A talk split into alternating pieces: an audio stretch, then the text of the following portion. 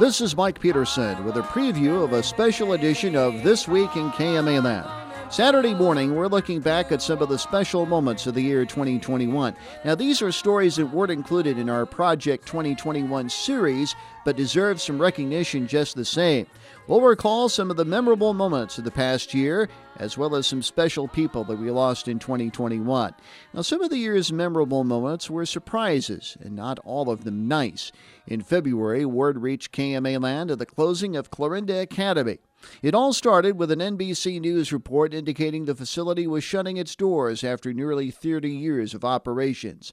Clarinda Police Chief Keith Brothers was among those taken aback by the news. Obviously, I'm always concerned when oh a community you know loses an employer that employs 80 to uh, 120 people. You know that's an impact on our community and will be an impact on our community. And I empathize with those individuals who have pretty much made their life's work out there. I know there's uh, several employees that have been there oh 20 plus years, and some of them since the inception of the facility and uh, once again, I uh, empathize with that. News of a more positive event centered around Shenandoah in April when the dream of many KMA Land veterans came true. Local veterans raised the American flag over Shenandoah's new Veterans Administration community based outpatient clinic, or CBOC, signifying the opening of the facility's operations. Measuring almost 10,000 square feet, the $3.5 million clinic is roughly three times bigger than the former clinic at the Orchard Corner Shopping Center on Highway 59. Pat Dawson is Assistant Director of the VA's Nebraska Western Iowa Healthcare System. Dawson says up to four years of planning and 18 months of construction went into the building at 2043A Avenue. Dawson says the new clinic offers expanded services providing veterans a one stop shop and addressing a variety of health needs. We have physical therapy now, we have more of an orthotics, more improved service there. We have women's health uh, as well. A consolidated patient aligned care team process in the back where our nurses and physicians and LPNs can talk to one another and communicate in a lot better instead of in a closed environment. We also will offer about 30 uh, telehealth specialty type of appointments. April was the month of another major development regarding area health care facilities. Groundbreaking ceremonies took place for the Clarinda Regional Rehab Center. Located in the southeast corner of Clarinda Regional Health Center's campus, the 12,500 square foot facility is a major component of the hospital's two year expansion and renovation initiative.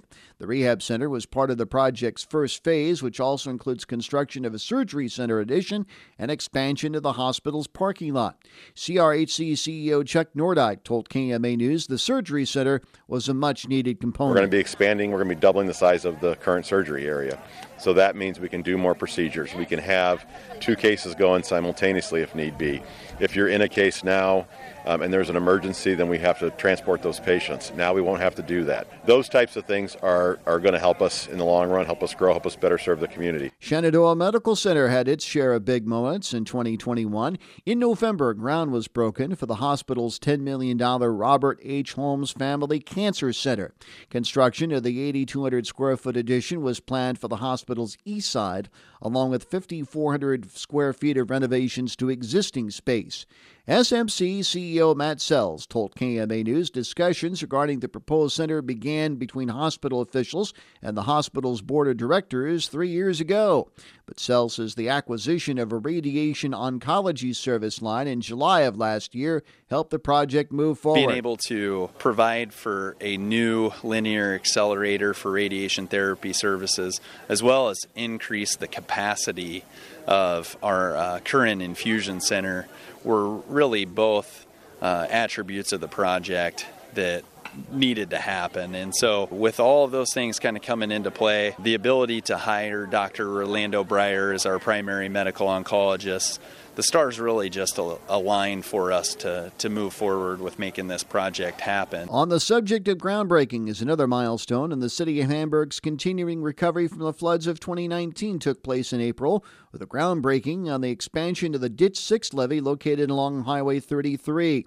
Some economic development news, including plans for construction of a $325 million beef processing plant in Mills County.